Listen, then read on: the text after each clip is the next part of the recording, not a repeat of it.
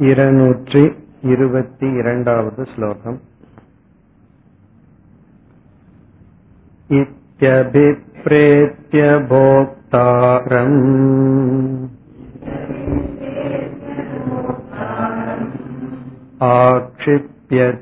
आक्षिप्यत्यविशङ्कया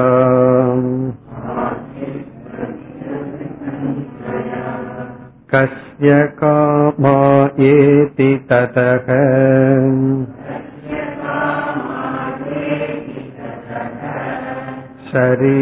शरीरानुज्जरो नहि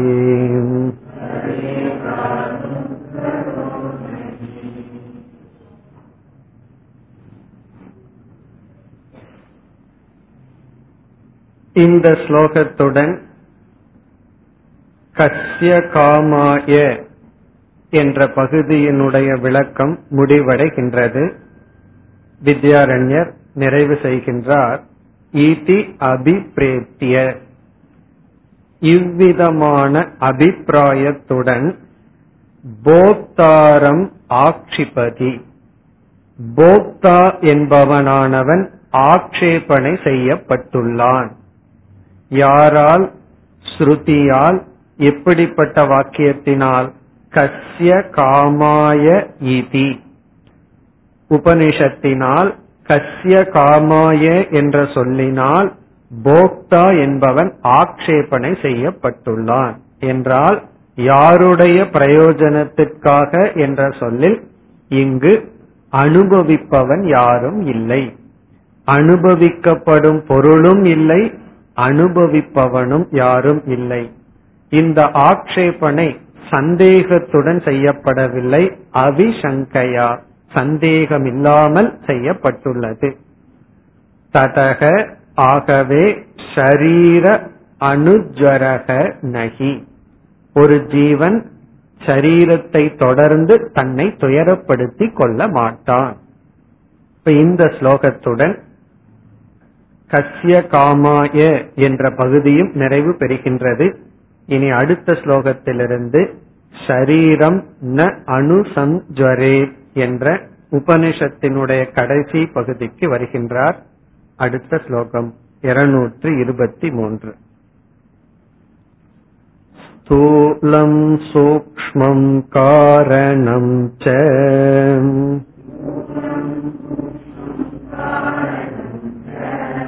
शरीरं त्रिविधं स्मृतम्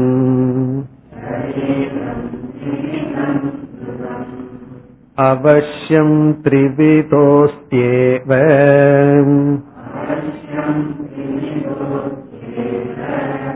तत्र तत्रोचितो जरः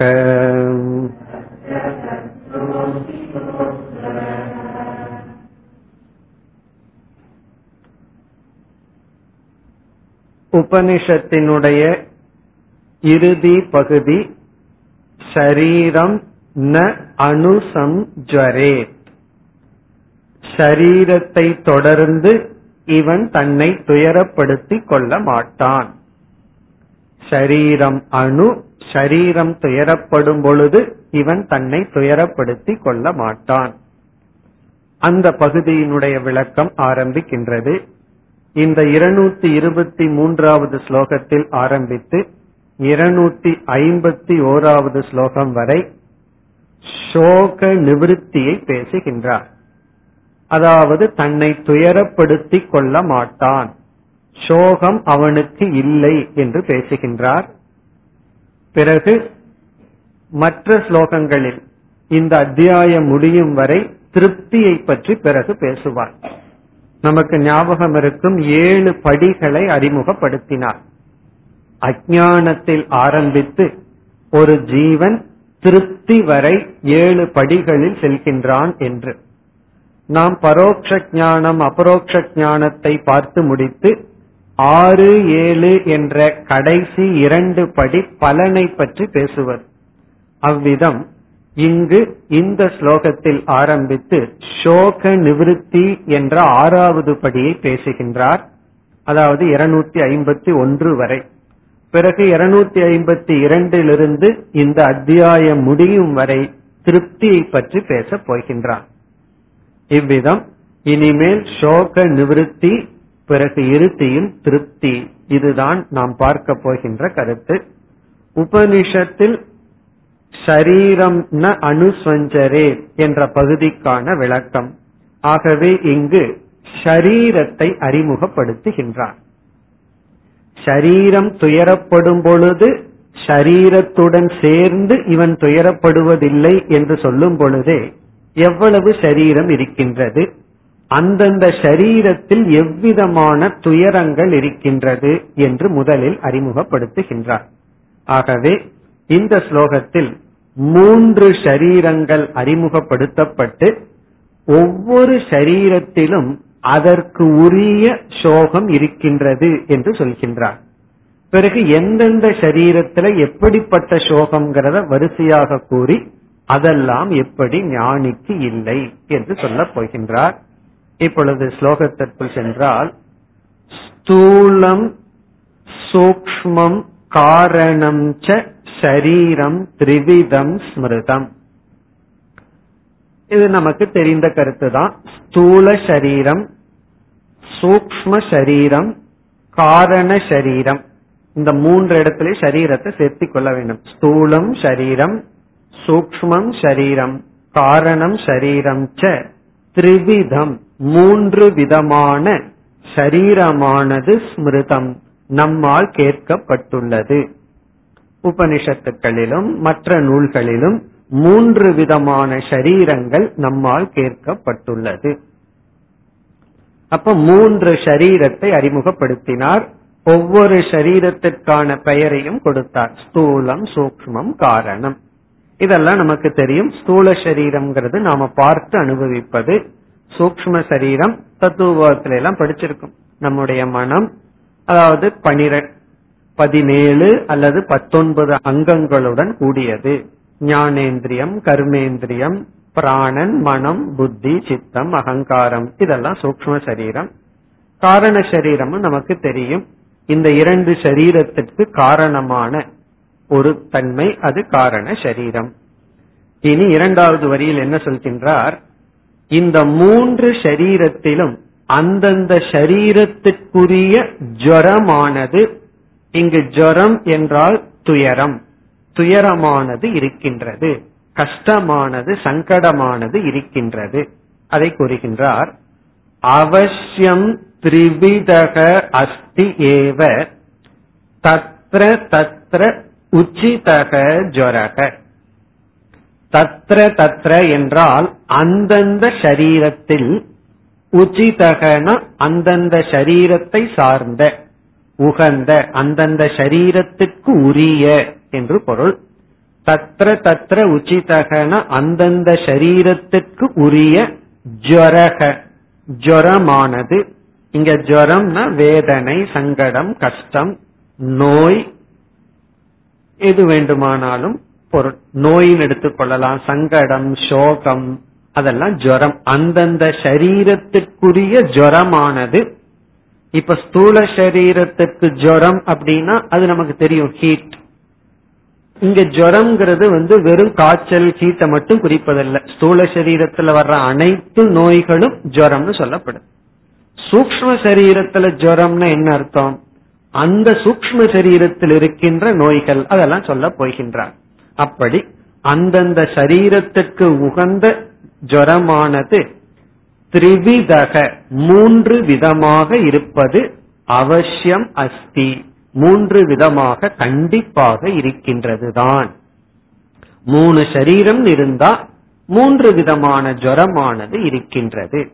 அவசியம்னா கண்டிப்பாக அஸ்தி ஏவ இருந்துதான் ஆக வேண்டும்.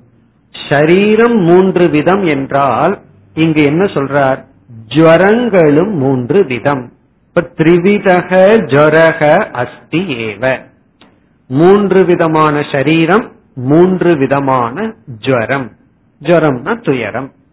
அது எப்படின்னா அந்தந்த சரீரத்தை சார்ந்த துயரங்கள். என்ன உபனிஷத் என்ன சொல்லியிருக்கு? சரீரம் அணு ந ஸ்வஞ்சரே சரீரத்தை தொடர்ந்து இவன் தன்னை துயரப்படுத்திக் கொள்ள மாட்டான்னா எத்தனை சரீரம்? மூன்று. அதுல ஒவ்வொரு சரீரத்திலும் ஜரங்கள் இருக்கின்றது.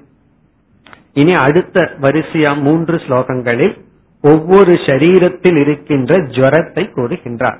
ஸ்தூல சரீரத்துல என்ன வேதனை இருக்கு? சூக்ம சரீரத்துல என்ன ஜுவரம்? காரண சரீரத்துல என்ன ஜுவரம்?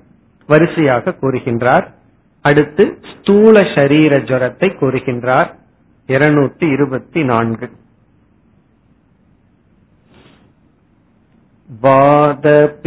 वादपित्तश्लेष्मजन्य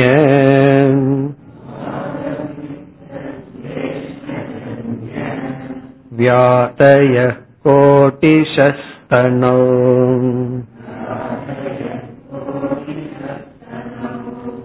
दुर्गन्धित्वकुरूपत्व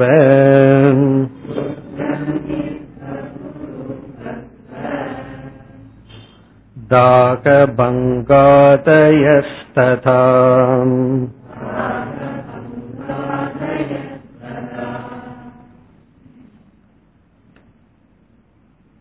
ஸ்தூல சரீரத்துக்கு வருகின்ற அனைத்து நோய்களும் இங்கு ஜரம் என்று சொல்கின்றார் டிசீஸ் நோய் என்று சொல்கின்றோம் உடலுக்கு வருகின்ற துயரங்கள் ஸ்தூல சரீரத்திற்கு வருகின்ற நோய்கள் முதல் வரியில் கடைசி சொல் தனு. தனு என்றால் ஸ்தூல சரீரம். தனு என்றால் இந்த ஸ்தூல சரீரத்தில் வியாதயக கோடிஷக வியாதயகன வியாதி நோய்கள். எவ்வளவு நோய்கள்னா கோடிஷக அப்படின்னு சொல்றார். கோடிக்கணக்கான அப்படின்னு சொல்றார். இந்த ஸ்தூல சரீரத்திற்கு வரக்கூடிய நோய்கள் இருக்கே அதுல வந்து கணக்கே இல்லைங்கிறார். கோடி சக அதனாலதான் பார்த்தோம்னா புதிய புதிய நோயெல்லாம் வருது. ஏதோ பேர் வாயிலேயே நுழையாத பேரெல்லாம் வருது. ஏதோ ஃபீவர் இருக்கிறாங்க அதுக்கு ஏதோ ஒரு பேரு. கொஞ்சம் வருஷத்துக்கு முன்னாடி ஏதோ டங்கு டுங்குன்னு சொன்னாங்க. இன்னைக்கு என்னமோ குன்யா அப்படின்னு எல்லாம் சொல்லி எத்தனையோ விதமான நோய்கள். கோடி சகன்னு சொல்லிட்டார். வித்யாரிஞர் கற்பனையும் கூட பண்ணி பார்த்திருக்க மாட்டேன் இப்படியெல்லாம் பேர்ல நோய் வருமான்னு சொல்லி. அதனாலதான் கோடின்னு போட்டார். இன்னும் கொஞ்ச நாளைக்கு அப்புறம் என்னென்ன பேர்ல நோய் வருதோ அப்படி வியாதயக கோடி சக கோடிக்கணக்கான நோய்கள் வந்து நம்ம ஸ்தூல சரீரத்திற்கு வரலாம். அதனாலதான் பார்த்தோம் அப்படின்னா ஒரு பத்து பர்சன்ட் வேணா இப்ப நம்ம டயக்னோஸ் பண்ணலாம். மீதி நோய்கள் எல்லாம் எப்படின்னா டயக்னோஸ் பண்ணாமே வரும் டயக்னோஸ் பண்ணாமையே சரியாயிரும். அப்படி எத்தனையோ நோய்கள் அதுல வந்து எண்ணிக்கைக்கு அடங்காது. பிறகு இந்த நோய்களுக்கெல்லாம் என்ன காரணம்? வித்யாரண்யர் என்ன செய்கின்றார்? ஆயுர்வேதத்துல சொல்லி இருக்கிற காரணத்தை இங்கு குறிப்பிடுகின்றார். நம்ம சரீரத்துல வந்து வாதம் பித்தம் கபம் என்று மூன்றை பேசுவார்களாம். இதெல்லாம் ஆயுர்வேத சாஸ்திரம். வாதம் அப்படிங்கிறது வாயு தத்துவம். வாதம்ங்கிறது வாயு தத்துவம். பித்தம் அப்படிங்கிறது அக்னி தத்துவம். கபம் அப்படிங்கிறது வந்து ஜல தத்துவம். இப்படி வாதம் பித்தம் கபம் என்று வாயு அக்னி ஜலம். இவைகள் வந்து நம்ம உடல்ல எவ்வளவு ப்ரப்போர்ஷனோட இருக்கணுமோ இருக்கணுமா. இதுல ஏதாவது மாற்றங்கள் வரும் பொழுது நோய்கள் வருமா. ஆகவே நம்ம நோய்க்கு காரணம் என்னன்னா வாயு அக்னி ஜலம். உடல்ல ஜல தத்துவம் அக்னி தத்துவம் வாயு தத்துவம். இந்த மூன்று நிமித்தமா தான் உடலே இயங்கி வருகிறது. இந்த மூன்றினுடைய ப்ரப்போர்ஷன் மாறும் பொழுது விதவிதமான கோடிக்கணக்கான நோய்கள் வரலாமா?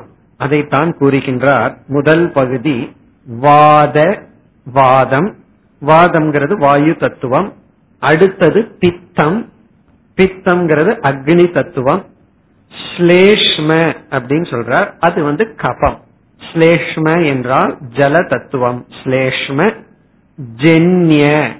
ஜென்ய என்றால் இந்த மூன்றினுடைய மாறுதலினால் இந்த மூன்றினால் தோன்றும் அப்படின்னு அர்த்தம். அப்படின்னு என்ன பொருள் என்றால் இந்த மூன்றினுடைய அளவில் மாறுதல் ஏற்படும் பொழுது இந்த மூன்றினுடைய காரணத்தினால் ஜென்ய வியாதயக வியாதிகள். இப்ப வியாதிக்கு காரணம் இந்த மூன்று ஆனா இந்த மூன்று இருந்தா தான் இந்த உடல் இருக்கும். இவ்விதம் இந்த மூன்றுத்தினுடைய ப்ரொபோஷன் அளவில் ஏற்படுகின்ற மாறுதலினால் தோன்றிய வியாதிகள் கோடிக்கணக்காக இருக்கின்றது. அதெல்லாம் என்னன்னா ஸ்தூல சரீரத்தினுடைய ஜுவரம். பிறகு மீண்டும் இரண்டாவது வரியில் ஜுரத்தை பற்றி பேசுகின்றார். வேறு என்னெல்லாம் ஸ்தூல சரீரத்தில் இருக்கிற சம்சாரமாம்? துர்கந்தித்துவ துர்கந்தித்துவம். துர்கந்தித்துவம்னா துர்கந்தி அதாவது நாற்றம் என்று நாம் சொல்கின்றோம். தமிழ்ல வந்து நாற்றம்னா வெறும் ஸ்மெல்லுன்னு அர்த்தம். பட் அத வந்து நம்ம துர்கந்திங்கிற அர்த்தத்திலேயே பயன்படுத்துகின்றோம். துர்கந்தி கந்தினாவே ஸ்மெல். துர்கந்தி என்றால் துர்நாற்றம். அதுக்காகத்தான் எத்தனையோ வந்திருக்கு ஸ்ப்ரே முதல் கொண்டு. எத்தனையோ வந்திருக்கு அந்த துர்நாற்றத்தை நீக்குவதற்காக துர்கந்தி குரூபத்துவ குரூபத்துவம் அப்படின்னா பிறப்பிலேயே அங்கஹீனனாக பிறத்தல். சரியா கை இல்லாம கால் இல்லாம பிறக்கிறதெல்லாம் குரூபத்துவம். குரூபம் அப்படின்னா அங்கஹீனத்துடன் பிறத்தல். இதெல்லாம் ஸ்தூல சரீரத்திற்கு வருகின்ற நோய்கள். யாருக்காவது ஒரு உடல்ல வந்து ஒரு அங்கம் ஹீனமாக இருந்தால் அது வந்து அவர்களுக்கு துயரத்தை கொடுக்கும். சில பேர்த்துக்கு வந்து ஒரு அங்க எக்ஸ்ட்ரா இருந்தாலும் துயரத்தை கொடுக்கும். இந்த ஆறு விரல்ல வந்து ஒரு விரல் அதிகமா இருந்து ஒருவர் வந்து அதை காட்டி கூறுகின்றார் இது இருக்கிறதுனால தான் என்னோட பிசினஸ்ல ஒழுங்கா வர்றதில்ல. அதனால இது ஆபரேஷன் பண்ணி எடுக்கணும்னு சொன்னார். இப்படி இப்படி எல்லாம் ஒரு கற்பனை. ஒரு மற்றவங்களை காட்டிலும் ஒரு விரல் அதிகமா இருந்துட்டா சில பேர் லக்குன்னு சொல்கிறார்கள். சில பேர் வந்து இதுக்கு ஆப்போசிட்டா சொல்கிறார்கள். அப்படி இதெல்லாம் என்னன்னா அவர்கள் அது குரூபத்துவமாக கருதுகின்றார்கள். அடுத்தது தாக. தாகம் அப்படின்னு சொன்னா நம்ம இந்த கொப்பளம் நல்லா சொல்றோம். உடம்பு எரிஞ்சு போறது அதெல்லாம் தாகம் உடலுக்கு வருகின்ற நோய். அதெல்லாம் நோய்க்குள்ளேயே சேர்த்து கொள்ளலாம். இருந்தாலும் தாகம் உடல் வந்து எரிந்து போகுதல் தாகம். பங்கம் என்றால் முறிவு. கை காலெல்லாம் முறிஞ்சு போறது எலும்பெல்லாம் முறிந்து போவது அதெல்லாம் பிராக்சர் எல்லாம் சொல்றமே அதெல்லாம் பங்காதயக. இங்கேயும் ஒரு ஆதி எக்ஸ்ட்ரா போட்டார். இப்படி ததா இவ்விதம் சரீரத்துக்கு எவ்வளவோ விதமான நோய்கள் இருக்கின்றன. இனிமேல் ரொம்ப அழகா சொல்ல போறார். இந்த நோய் வந்து சரீரத்திற்கு வருகின்ற கெஸ்ட் அல்ல சரீரத்தினுடைய சொரூபம்னு சொல்ல போறார். அதாவது நோய் வந்து போறதல்ல. சில பேர்த்துக்கு வந்து சில நோய் வந்து பர்த் ரைட்டா இருக்கும். பிறப்பிலேயே அந்த நோயோட பிறந்திருப்பார்கள். அந்த நோய்க்கும் சரீரத்திற்கும் உள்ள சம்பந்தத்தை இனிமேல் சொல்ல போகின்றார். அங்கு நம்ம பார்ப்போம். இப்ப இந்த இடத்துல ஸ்தூல சரீரத்துக்கு கோடிக்கணக்கான நோய்கள் ஜுரம் இருக்கின்றதுன்னு சொல்றார். என்ன செய்ய போகின்றார்னா மூன்று சரீரத்தில் இருக்கிற அனர்த்தத்தை சொல்லி இந்த அனர்த்தமும் சரீரமும் ஒன்றுதான் சொல்ல போறார். பிரிக்க முடியாதுன்னு சொல்லி இதிலிருந்து விடுதலை அடைய வேண்டும் என்றால் இந்த சரீர அபிமானத்தை விட வேண்டும் அப்படின்னு சொல்ல போற இப்ப சரீர அபிமானம் இருக்கிற வரைக்கும் இந்த சரீரத்தை தொடர்ந்து நம்ம துயரப்படுவோம். நம்ம என்ன நினைக்கிறோம்? இந்த சரீரத்தை ரொம்ப அழகா நல்லா வச்சுட்டா சந்தோஷம் தானே எதுக்கு சரீரத்தில் இருக்கிற அபிமானத்தை விடணும் அப்படிங்கிற கேள்விக்கு என்ன பதில் சொல்ல போறார்? இந்த சரீரத்தை வந்து அப்படி வைத்துக் கொள்ள முடியாது. நோயே சரீர சொரூபம். ஆகவே இதுல இருக்கிற அபிமானத்தை துறந்துதான் நாம வந்து மோட்சத்தை அடைய முடியும்னு சொல்ல போகின்றார் இப்ப ஸ்தூல சரீரத்தை அறிமுகப்படுத்தி விட்டார் இனி சூக்ம சரீரத்துல என்ன நோய் இருக்கின்றது என்ன ஜுவரம் இருக்கின்றது அடுத்த ஸ்லோகத்தில் இருநூத்தி இருபத்தி ஐந்து காம क्रोधातय शान्ति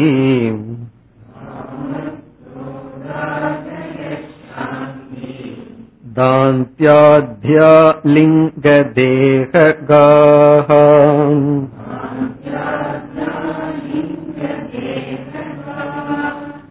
जरा द्वयेऽपि बाधन्ते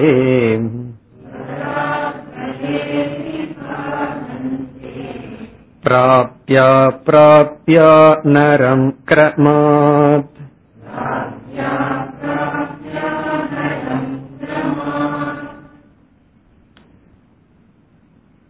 இங்கு இரண்டு விதமாக நோயை பிரிக்கின்றார். இங்கும் அதிகமான நோய்கள் இருக்கின்றது. அவைகளை இரண்டாக பிரிக்கின்றார். ஒன்று அந்த தன்மைகளெல்லாம் நம்முடைய மனதை அடைவதனால் வருகின்ற கஷ்டங்கள். சில தன்மைகளை எல்லாம் கூறி அதனுடைய பிராப்தியினால் வருகின்ற சங்கடங்கள் வருத்தங்கள் அல்லது நோய். அது என்ன? முதல் வரியில் காம குரோத ஆதயக. காமம் குரோதம் எக்ஸெட்ரா போன்ற. காமம்னா ஆசை குரோதம்னா வெறுப்பு. குரோதம் எல்லாத்துக்கும் தெரியும் கோபம் வெறுப்பு. எக்ஸெட்ராவில் எவ்வளவு வேணாலும் போடலாம். சந்தேகம் இருந்தா நம்ம மனசையே பார்ப்போம். என்னென்னலாம் நம்ம மனசுக்குள்ள இருந்து நம்ம துயரப்படுத்தி கொண்டிருக்கோ அதெல்லாம் எக்ஸெட்ரா என்னன்னா லோபம் மோகம் மதம் ஆச்சரியம் மானித்துவம் தம்பித்துவம்னு அந்த லிஸ்ட்ல வந்து ஆப்போசிட்டா சொல்லணும். பகவான் என்னென்னலாம் சொல்லி வச்சிருக்காரோ என்னென்ன வேல்யூ இருக்குன்னு சொன்னாரோ அதெல்லாம் பிறகு அசுர சம்பத்துக்கள் எதெல்லாம் சொல்லி வச்சிருக்காரோ அந்த அனைத்து அசுர சம்பத்துக்களும் எக்ஸெட்ராங்கிறத போடணும். காம குரோதாதயக ஆசுரி சம்பத். எல்லா அசுர சம்பத்துக்களும். இதெல்லாம் பிராப்தியா? இதெல்லாம் நம்மை அடைவதனால நமக்கு கஷ்டங்கள் நோய்கள். இனி வந்து அடுத்தது என்ன சொல்றார்? இப்படி சில குணங்கள் இருக்கு. இதெல்லாம் நம்ம அடையாததுனால துயரமா. அது என்னவா? சாந்தி தாந்தி ஆதயக.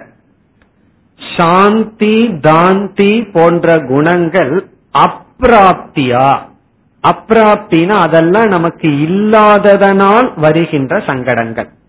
சாந்தினா மன அமைதி. தாந்தி என்றால் இந்திரிய அமைதி. சமதமங்கள் தான். சமக தமக.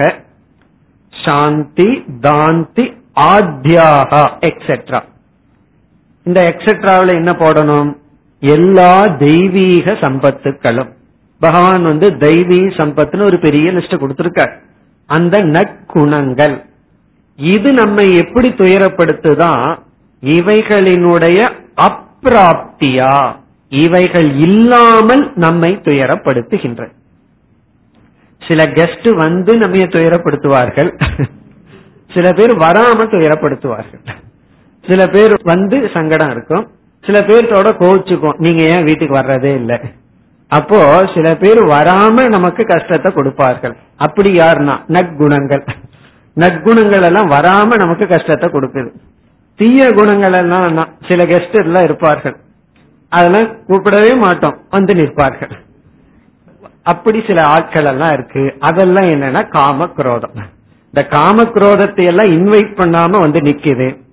சமதமாதிகள் எல்லாம் எவ்வளவு தூரம் இன்வைட் பண்ணாலும் வரமாட்டேங்குது. இப்படி சூக்ம சரீரத்திற்கு இருக்கின்ற நோய்களாம். இப்படி ரெண்டா பிரிச்சுட்டார். இது அப்படியே மாத்துறது தான் நம்ம வாழ்க்கையினுடைய வேலையை.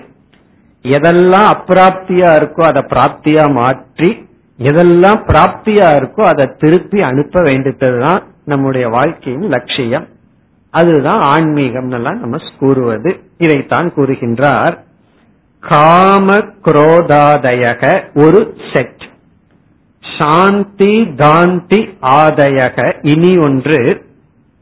இனி இரண்டாவது வரியில கடைசியில பார்த்தோம்னா பிராப்தியா அப்பிராப்தியா என்று கூறுகின்றார். பிராப்தியாங்கிற சொல்ல எடுத்து காம குரோதாதயக இடத்துல போடணும். காம குரோதங்கள் இவைகளினுடைய பிராப்தியா இவைகள் நமக்கு வருவதனால் சமதமக முமுட்சுத்துவம் ஸ்ரத்தா இப்படிப்பட்ட நற்குணங்கள் அப்பிராப்தியா? இப்படிப்பட்ட குணங்கள் அடையாத காரணத்தினால் கிரமாத் ஆர்டர் சொல்றார். கிரமாத்னா பை ஆர்டர். இங்க வந்து பிராப்தி எங்க போடணும்? சமதமத்தில் எடுத்து போட்டக்கூடாது அதனாலதான் கிரமாத்ன்றார். பிராப்தியை எடுத்து காமக்ரோதத்திலையும் அப்பிராப்தியை எடுத்து சமதமாதியிலும் கிரமாத் நரம் பாதந்தே. மனிதனை நரம்னா மனிதனை பாதிக்கின்றது பாதை செய்கின்றது. பிறகு முதல் வரையில இதெல்லாம் எங்க இருப்பது? லிங்க தேககாகா. லிங்க தேகத்தில் இருப்பவைகள் இவைகள். லிங்க தேகம்னா சூக்ம சரீரம். சூக்ம சரீரத்துக்கு லிங்க தேகம்ங்கிறது நமக்கு தெரிந்த சொல். லிங்க தேக காகா காகான அஸ்தி. லிங்க தேகத்தில் இருக்கின்ற இவைகள். இவைகள் எல்லாம் என்னவா? இரண்டாவது வரியில் ஜராஹா. இதெல்லாம் ஜரம் என்று கூறுகின்றார். ஜராஹா துவயே அபி. இந்த இரண்டும் பாதந்தே. நம்மை மனிதனை என்ன செய்கின்றது? பாதை செய்கின்றது உபத்திரவம் கொடுக்கின்றது கஷ்டத்தை கொடுக்கின்றது. இந்த சூக்ம சரீரத்தில் இருக்கின்ற இப்படிப்பட்ட ஜரங்கள் துவயே இந்த இரண்டு விதமான ஜரங்களும் நரம் பாதந்தே மனிதனை துயரப்படுத்துகின்றது. அப்ப நமக்கு சந்தேகம் வரும் அது எப்படி சாந்தி தாந்தி எல்லாம் துயரப்படுத்தும் நல்ல குணமெல்லாம் எப்படி துயரப்படுத்தும்னா அதுக்கு தான் பதில் வச்சிருக்கிறார் அப்பிராப்தியா. அதெல்லாம் நம்ம கிட்ட வராமல் நம்மை துயரப்படுத்துகின்றது. காமக்ரோதம் எல்லாம் எப்படி துயரப்படுத்துதுன்னா பிராப்தியா அது நம்மை அடைந்து துயரப்படுத்துகின்றது. அப்ப நம்ம மனச பார்த்தோம் அப்படின்னா ரெண்டே ரெண்டு விதமா துயரங்கள் மனசுல இருக்கு. ஸ்தூல சரீரத்துல வர்ற நோய்கள் ஒன்று. சூக்ம சரீரத்துல சிலதெல்லாம் வேண்டாங்கிறது உள்ள இருக்கு. வேணுங்கிறது உள்ள இல்லை அவ்வளவுதான். அதத்தான் இங்க வந்து பிராப்தியா அப்பிராப்தியான்னு சொல்ற பகவான் கீதையில இதத்தான் பெரிய லிஸ்ட் கொடுத்து இதெல்லாம் தெய்வீ சம்பத் ஆசுரி சம்பத்துன்னு எல்லாம் நம்ம கிட்ட இருக்க கூடாததை எதுக்கு சொல்றாருன்னா அது ஏற்கனவே உள்ள இருக்கு அதை நீக்கணும். வர வேண்டித்தது இல்லாதத ஒரு லிஸ்ட் கொடுத்து அதெல்லாம் அடைய வேண்டித்ததுன்னு சொல்றார். இவ்விதம் சூக்ம சரீரத்தில் இருக்கின்ற நோய்கள். எப்படி ஸ்தூல சரீரத்துல நோய் இருக்கோ அது போல காம குரோதங்கள் தான் சூக்ம சரீரத்தில் இருக்கின்ற நோய்கள். ஸ்தூல சரீரத்தில் எப்படி ஆரோக்கியம் இருக்கோ அதே போல சூக்ம சரீரத்தினுடைய ஆரோக்கியம் சமதமாதிகள். நம்ம விவேகம் வைராகியம் எல்லாம் என்ன சாதன சதுர்த்திய சம்பத்திய சொல்றோமோ அதெல்லாம் நமக்கு எவ்வளவு தூரம் இருக்கோ அவ்வளவு தூரம் சூக்ம சரீரத்தின் ஆரோக்கியம். இனி அடுத்தது காரண சரீரத்திற்கு வருகின்றார். அங்கு என்ன நோய்கள் இருக்கின்றன இருநூத்தி இருபத்தி ஆறு ஸ்வம் பரம் ச வேத்யாத்மா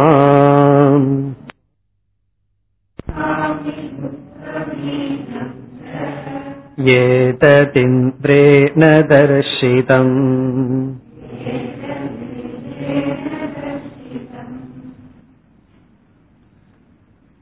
காரண சரீரத்தில் இருக்கின்ற ஜுரத்தை இங்கு இரண்டாக பிரிக்கின்றார். இரண்டு விதமான துயரம் ஜரம் காரண சரீரத்தில் இருக்கின்றது.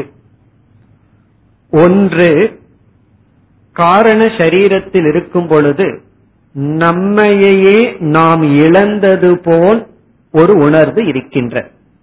காரண சரீரத்திற்குள்ள நம்மையே நாம் மறந்து விட்டோம். அது முதல் ஜரம் முதல் துயரம். நம்மையே நாம் இழந்து விட்டது போல் ஒரு ஃபீலிங் ஒரு உணர்வு. காரணம் என்ன? அந்த காரண சரீரம் அஜானம் இருப்பதனால் அந்த அஜானத்துல நாம மூழ்கி இருப்பதனால் நம்மையே நாம் இழந்து விட்டது போல் இருக்கின்றது. நம்மையும் இழந்துட்டோம். மற்றது நமக்கு தெரியல. நாமும் நமக்கு தெரியவில்லை. ஆனா ஞானத்தில் தியானத்தில் இருக்கும் பொழுது இருக்கின்றேங்கிற உணர்வு இருக்கு. மற்றதை நம்ம மறந்தாலும் நாம் இருக்கின்றேங்கிற அந்த சைத்தன்யத்துடன் இருப்போம் அவேர்னஸோட இருப்போம்.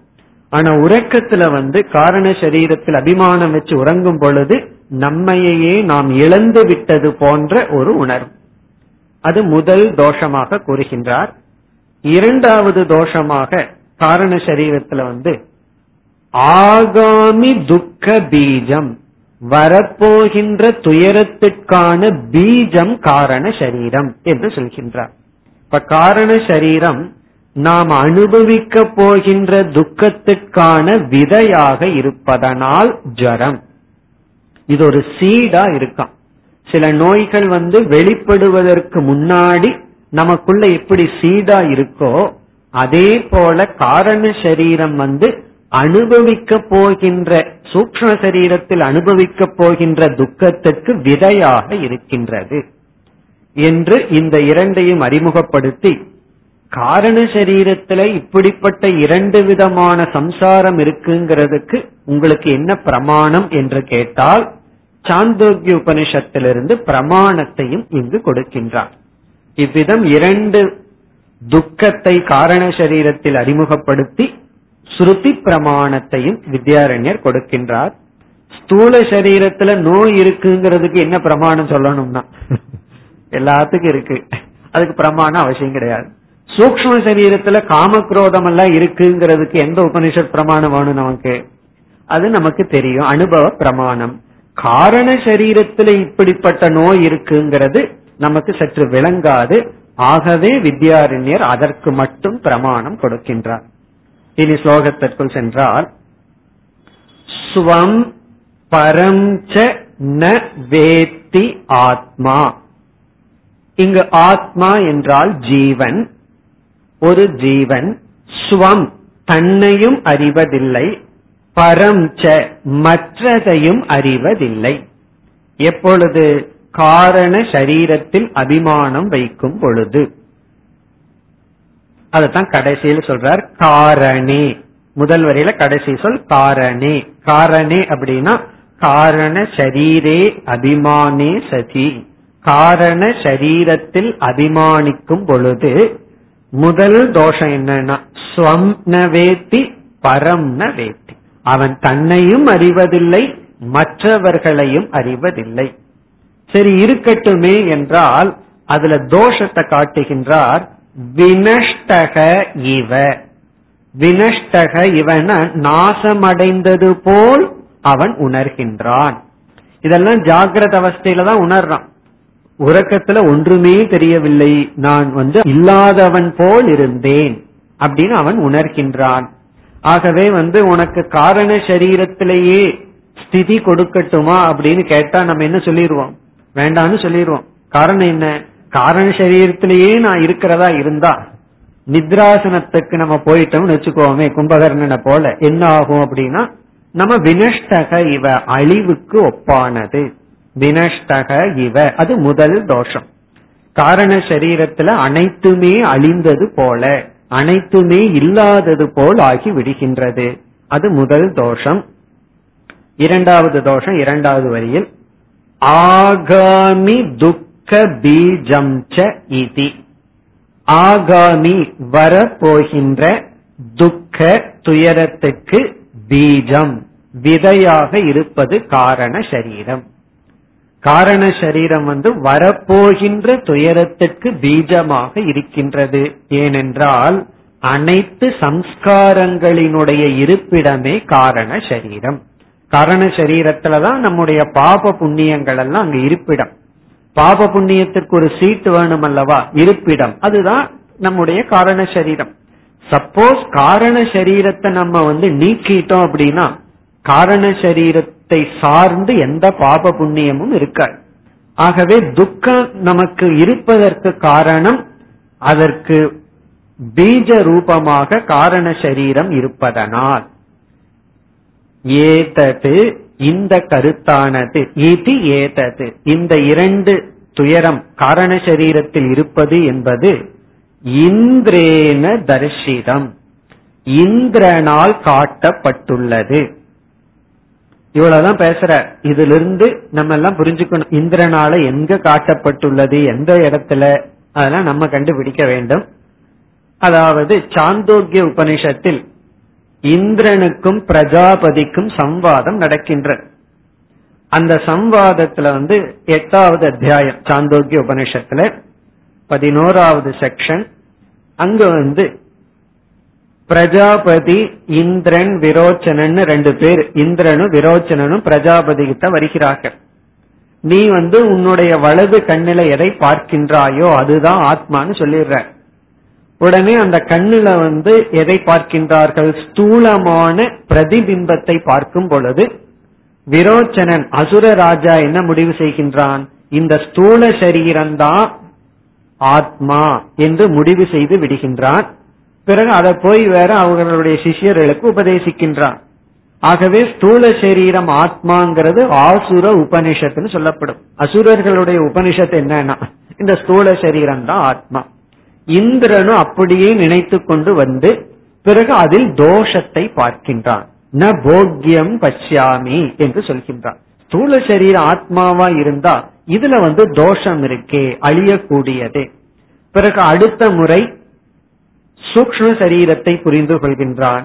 பிறகு அதிலேயும் தோஷத்தை பார்த்து அது ஆத்மாவாக இருக்க முடியாதுன்னு காரண சரீரம் பிராஜ்யக ஆத்மான்னு புரிந்து கொள்கின்றான். பிறகு இந்த இரண்டு தோஷத்தை இந்திரன் பார்க்கின்றான். நான் பிராஜ்யனாக இருந்தால் பிராஜ்யன்தான் சத்திய வஸ்துவாக இருந்தால் இந்த இரண்டு தோஷம் இருக்கின்றது. ஒன்று பிராஜ்யனாக இருக்கின்ற நான் வினஷ்டக இவ. அங்கு நான் அழிந்தவன் போல் அல்லவா எனக்கு உணர்வு இருக்கின்றது. பிறகு இந்த பிராஜ்யன் அல்லவா தைஜசனாக விஸ்வனாக மாறுகின்றான். ஆகவே இந்த பிராஜ்யனிடம் வரப்போகின்ற துயரத்துக்குரிய பீஜம் இருக்கின்றது. ஆகவே மீண்டும் குருவிடம் திரும்பி பிராஜ்யனாக இருக்கின்ற காரண சரீரத்தில் அபிமானிக்கின்ற நான் உண்மை பொருளாக இருக்க முடியாது என்று கேட்டு பிறகு துரிய தத்துவத்தை உணர்வது போல் அங்கு உபனிஷத்தில் வந்துள்ளது. இப்ப இந்திரன் வந்து ஒவ்வொரு சரீரத்தையும் நான் நினைத்து பிறகு தோஷத்தை பார்த்து இது நானாக இருக்க முடியாதுன்னு குரு கிட்ட போறார். அப்போ காரண சரீரத்துல இந்திரன் என்ன தோஷத்தை பார்த்தான்னு உபனிஷத்துல சொன்ன கருத்தை இங்கு வித்யாரண்யர் குறிப்பிட்டுள்ளார்.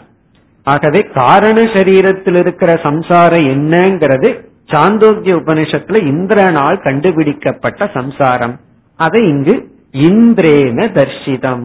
இந்திரனால் இந்த இரண்டு தோஷங்கள் காட்டப்பட்டுள்ளது. நமக்கு வந்து ஸ்தூல சரீரத்துல இவ்வளவு தோஷம் இருந்தாலும் தெரிய மாட்டேங்குது. மீண்டும் மீண்டும் இந்த ஸ்தூல சரீரத்துல பற்று வந்து விடுகிறது.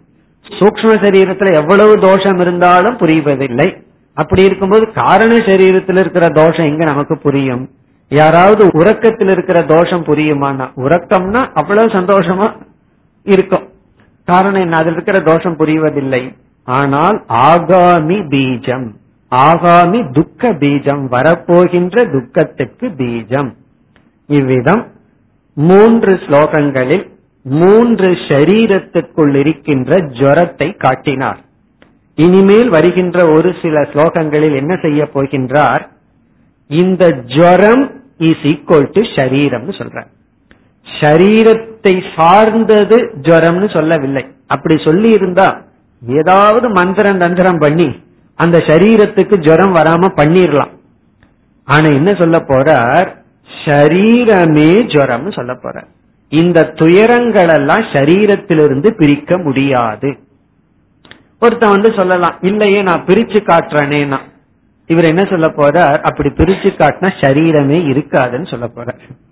அதாவது டாக்டர் கிட்ட நம்ம போய் இனிமேல் எனக்கு வலது கையில எந்த ப்ராப்ளம் வராம ஏதாவது ஒண்ணு பண்ணுங்கன்னு சொல்றாருன்னு வச்சுக்கோங்க. எனக்கு வலது கையில இனி எந்த ப்ராப்ளமும் வரக்கூடாதுன்னா டாக்டருக்கு ஒரே ஒரு ஆப்ஷன் என்ன ஆப்ஷன் வலது கையை எடுத்துருவோம். வலது கையை எடுத்துட்டோம் அப்படின்னா இனிமேல் நீ அந்த கம்ப்ளைண்டோட எங்கிட்ட வரமாட்டேன். இப்ப டாக்டர் போய் சொல்றேன். இனிமேல் வலது கையில எந்த ப்ராப்ளமும் எனக்கு வரக்கூடாது. அந்த கம்ப்ளைனோட உங்ககிட்ட வராம இருக்கிறதுக்கு ஒரு உபாயம் பண்ணுங்கன்னா அதான் பண்ணுவேன். அதே போல தலையில எந்த ப்ராப்ளம் எனக்கு இருக்கக்கூடாது. ஏன்னா தலையில ப்ராப்ளம் வந்தா ஒவ்வொரு டாக்டர் கிட்ட போக சொல்றாங்க. கண்ணுக்கு ஒரு டாக்டர் மூக்குக்கு ஒரு டாக்டர் காதுக்கு ஒரு டாக்டர் அதனால நீங்க வந்து தலையில ஒரு ப்ராப்ளம் எனக்கு வராம பண்ணுங்கன்னா டாக்டருக்கு ஒரே ஒரு ஆப்ஷன் என்ன தலையை எடுத்துறது தான். அதத்தான் வித்யாரண்யர் சொல்ல போறார். சரீரம் ஜுரம் பிரிக்க முடியாதுங்கிற சரீரம் இருக்கிற வரைக்கும் ஏதாவது ஜுரம் மாறி மாறி இருந்து கொண்டே இருக்கும் என்று கூறி பிறகு உபாயத்தை கூற போகின்றார். அப்படி என்றால் நம்ம இந்த ஜரத்திலிருந்து பாதிக்க கூடாதுன்னா என்ன செய்ய வேண்டும்? அத பிறகு சொல்வார். இனி வருகின்ற சில ஸ்லோகங்களில் சம்சாரம் அல்லது ஜரம் இஸ் ஈக்வல் டு ஷரீரம் நோய்களும் ஷரீரமும் ஒன்றுதான் என்று கூறப் போகின்றார். அடுத்த ஸ்லோகம். एते ज्वरा शरीरेषु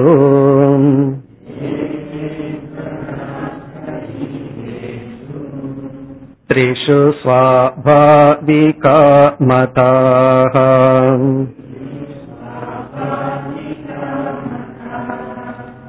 वियोगे तु ज्वरैस्तानि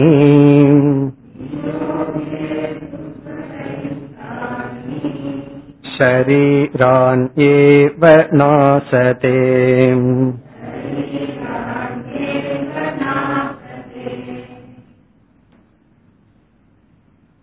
ஏதே ஜராகா ஏதேன இந்த ஜராகா ஜரங்கள் இந்த ஜரங்கள் என்று சொல்லும் பொழுது அனைத்து சரீரத்தில் உள்ள அதையும் குறிப்பிடுகின்றார் த்ரிஷு ஷரீரேஷு மூன்று ஷரீரங்களுக்குள்ளும் இருக்கின்ற இந்த ஜரங்கள் த்ரிஷு ஷரீரேஷு வர்த்தமானாகா ஏதே ஜராகா இந்த மூன்று ஷரீரத்துக்குள் இருக்கின்ற இந்த ஜரங்கள் ஸ்வாபாவிகாகா மதாகா.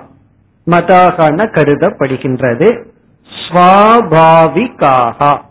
ஸ்வாபாவிகாகன ஷரீரத்தினுடைய சுவாவமாகவே கருதப்படுகின்றது.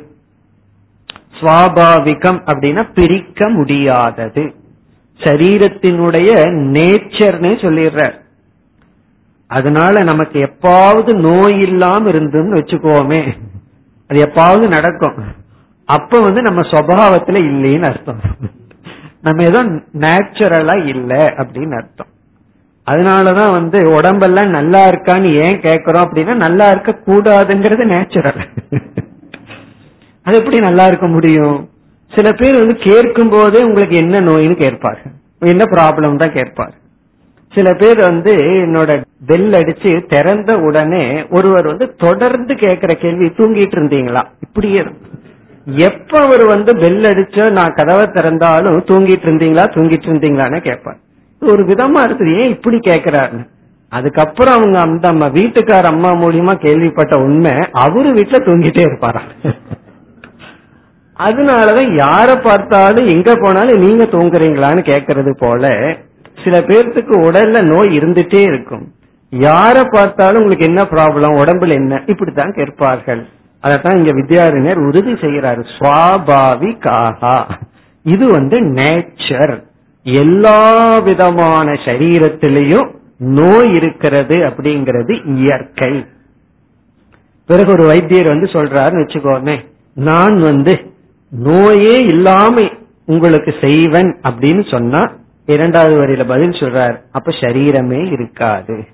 உடல் இருக்கிற நோயை எல்லாம் நீங்க நீக்கினீங்கன்னா உடல்ல சரீரமே இருக்காது. காரணம் என்ன? நோய்க்கு காரணம் மூணுன்னு சொல்லிட்டாரு. வாதம் பித்தம் கப்பம் சொல்லிட்டார். அப்ப உடம்புல என்ன பண்ணணும்? வாதத்தை நீக்கணும். காற்றே இருக்கக்கூடாது. பித்தத்தை நீக்கணும். அக்னி இல்லாம பண்ணணும். அப்படின்னு ஜீரோ டிகிரிக்கு மாத்திரணும். நைன்டி எயிட் பாயிண்ட் ஃபோர் இருக்கக்கூடாது. அப்புறம் என்ன செய்யணும் அப்படின்னா கபம் ஜலம் இருக்கக்கூடாது. அப்ப என்ன பண்ணணும்? நல்லா ரோஸ்ட் பண்ணிடணும் நல்லா இந்த தாளிக்கிறதுன்னு சொல்றமே. பண்ணி அதுல வந்து ஒரு விதமான டிராப் வாட்டர் சரீரத்தில் இருக்கக்கூடாது. அப்ப யோசிச்சு பாருங்க நம்ம பாடி எப்படி இருக்கும். சரீரத்துல வாயுவும் இல்லாம நெருப்பும் இல்லாம நீரும் இல்லாம இருந்தா நம்ம அழகான ஒரு பவுடரா இருப்போம். அப்ப எது பாடி சரீரம்ங்கிறதே நமக்கு இருக்காதுன்னு சொல்கின்றார். வியோகேத்து ஜொரைஹி. ஜொரைஹி வியோகே. இந்த ஜொரங்களை எல்லாம் நாம் நீக்கிவிட்டால் நீக்கிவிட எண்ணினால் அப்படின்னு அர்த்தம். வியோகே சதி. தாணி ஷரீராணி ஏவ. இந்த ஷரீரங்களே ந ஆசதே. ந ஆசதேன இருக்காது. இங்க ஆஸ் அப்படிங்கிற தாது ஆஸ்தே. உட்கார்ந்திருப்பது ஆஸ். ந ஆசதேனா அது இருக்காது. ஷரீரங்களே இருக்காதுன்னு சொல்றார். எப்பொழுது? ஜரைஹி வியோகே.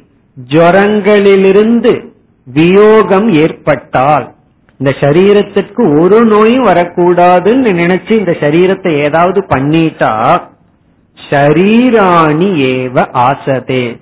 ஷரீரமே இருக்காதுன்னு சொல்ற. அப்ப இதுல இருந்து என்ன தெரியுதுன்னா சரீரம் இருக்கிற வரைக்கும் நோய் இருக்கும். முடிஞ்ச வரைக்கும் குறைவா இருக்கிற மாதிரி பாத்துக்கணும் அவ்வளவுதான். எவ்வளவு குறைவா நம்ம நோயை வச்சுக்க முடியுமோ அவ்வளவு தூரம் முயற்சி செய்ய வேண்டும். ஆனால் இருந்து கொண்டுதான் இருக்கும்.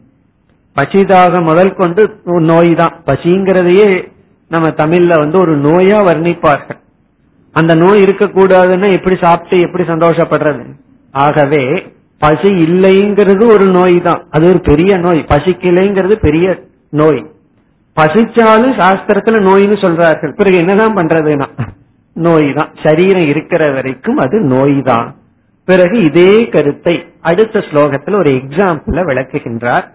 அடுத்த ஸ்லோகத்துல புதிய கருத்து ஒன்றும் இல்லை. ஒரு எக்ஸாம்பிள் எப்படின்னா சரீரம் இருக்கிற வரைக்கும் நோய் இருக்கும். சரீரத்திற்கு நோய்க்கு வந்து என்ன சம்பந்தம்? அதற்கு சில உதாகரணங்கள் கொடுக்கின்றார். அடுத்த ஸ்லோகம். अन्तोर्वियुज्येन्न पटः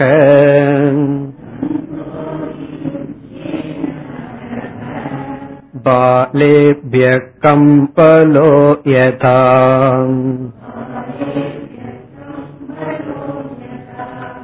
मृतो गडस्तथा देहः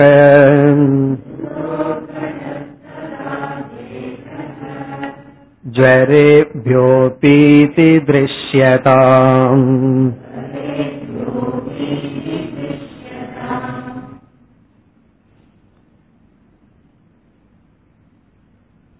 இங்கு வந்து மூன்று நமக்கு தெரிந்த உதாகரணங்கள் கொடுத்து இந்த உதாகரணங்களில் காரிய காரண சம்பந்தத்தை காட்டுகின்றார் எல்லாம் தெரிந்த கருத்துதான் படக என்றால் துணி தந்துகு என்றால் நூல். தந்தோகோ வியுஜ்யேத். தந்து அதாவது நூலானது வியுஜியேத் பிரிக்கப்பட்டால். ந படக துணி என்பது இல்லை. தந்தோகோ வியுஜியேத் ந படக. அதாவது நூலானது பிரிக்கப்பட்டு விட்டால் ந படக துணி என்பது ஒன்று கிடையாது. பாலேபியக கம்பலோ யதா. பாலேபியக என்றால் ரோமங்கள் கம்பலகன பிளாங்கெட் கம்பளின்னு சொல்றமே. அதாவது ஆட்டினுடைய ரோமத்தில் செய்யப்பட்ட கம்பளி பிளாங்கெட் கம்பளம். இப்ப கம்பலக ந எப்படின்னா பாலேபியக ரோமத்திலிருந்து அந்த வியுஜியேட்ங்கிற சொல்ல எடுத்துக்கொள்ள வேண்டும். பிரித்து விட்டால். அந்த கம்பளியை நம்ம பிரிச்சுட்டோம் அப்படின்னா அந்த ரோமத்தை நாம் பிரித்து எடுத்து விட்டால் ந கம்பலக கம்பளி பிளாங்கெட்ங்கிறது ஒன்றும் கிடையாது. அடுத்தது மிருதக கடக. மிருதக என்றால் களிமண். களிமண்ணை நாம் எடுத்து விட்டால் ந கடக பானை என்பது கிடையாது. பானையில் இருக்கிற களிமண்ணை எல்லாம் கரைச்சு விட்டுட்டோம் அப்படின்னா பானைங்கிறது அங்க என்ன இருக்கின்றது? ததா தேகக ஜரேபியக அபி.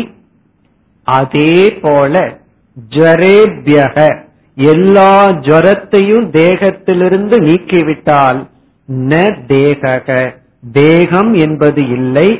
ஈதி இவ்விதம் திருஷ்யதாம். உங்களால் உணர்ந்து கொள்ளப்படட்டும். இவ்விதம் நீங்கள் புரிந்து கொள்ளுங்கள்.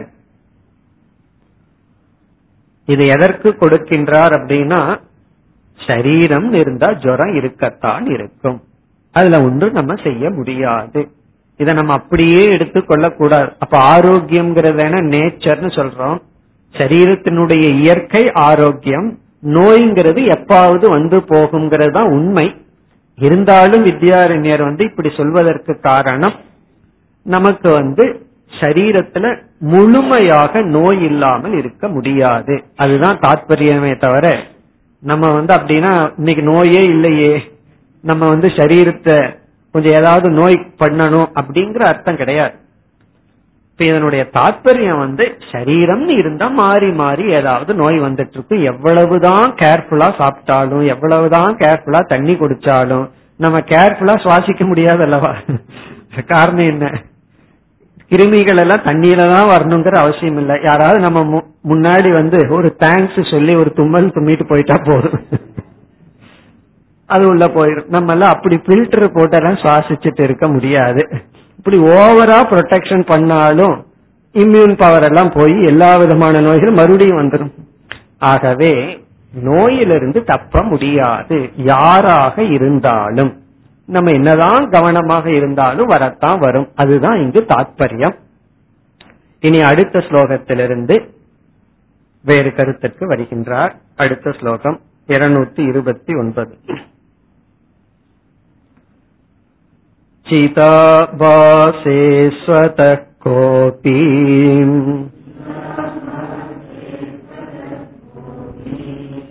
ज्वरो नास्ति यतश्चितः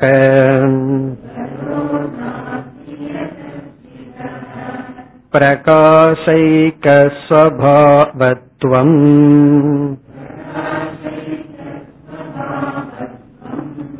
एव दृष्टम् न चेतरत्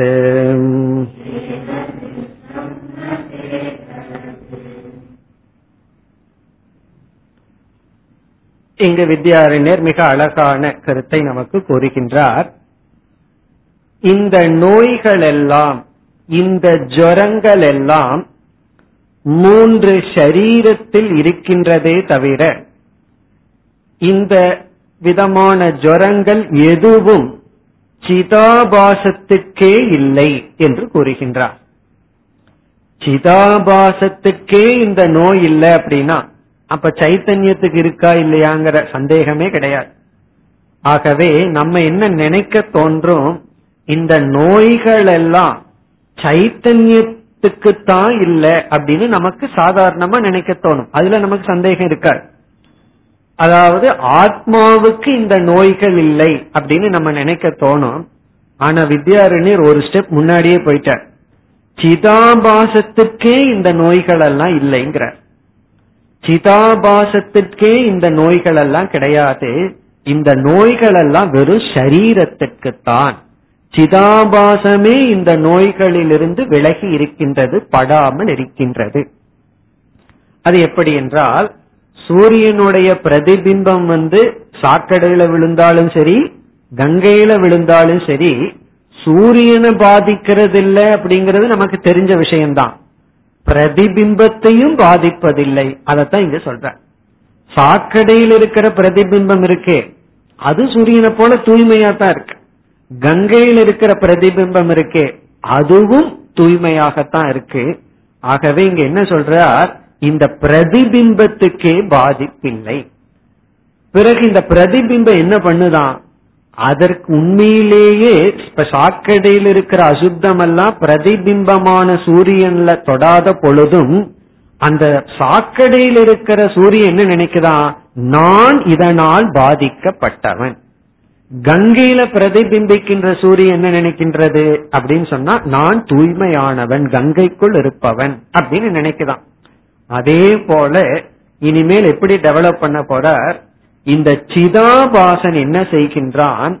தன்னுடைய உண்மையான ஒரே ஒரு சொரூபம் சைத்தன்ய சொரூபம் தான் சிதாபாசனத்துக்கு ஒரே ஒரு சொரூபம் சைத்தன்ய சொரூபம் தான் சைத்தன்யத்தினுடைய பிரதிபிம்பம் தான் சூரியனுடைய பிரதிபிம்பத்தினுடைய சொரூபம் சூரிய சொரூபம் தான் ஆனால் எந்த இடத்துல பிரதிபிம்பிக்கின்றோமோ அந்த தன்மையை எடுத்துக்கொள்வது போல இந்த சிதாபாசன் சரீரத்தில் இருக்கிற நோயை எல்லாம் தன் மீது ஏற்றி வைத்துக் கொள்கின்றான்.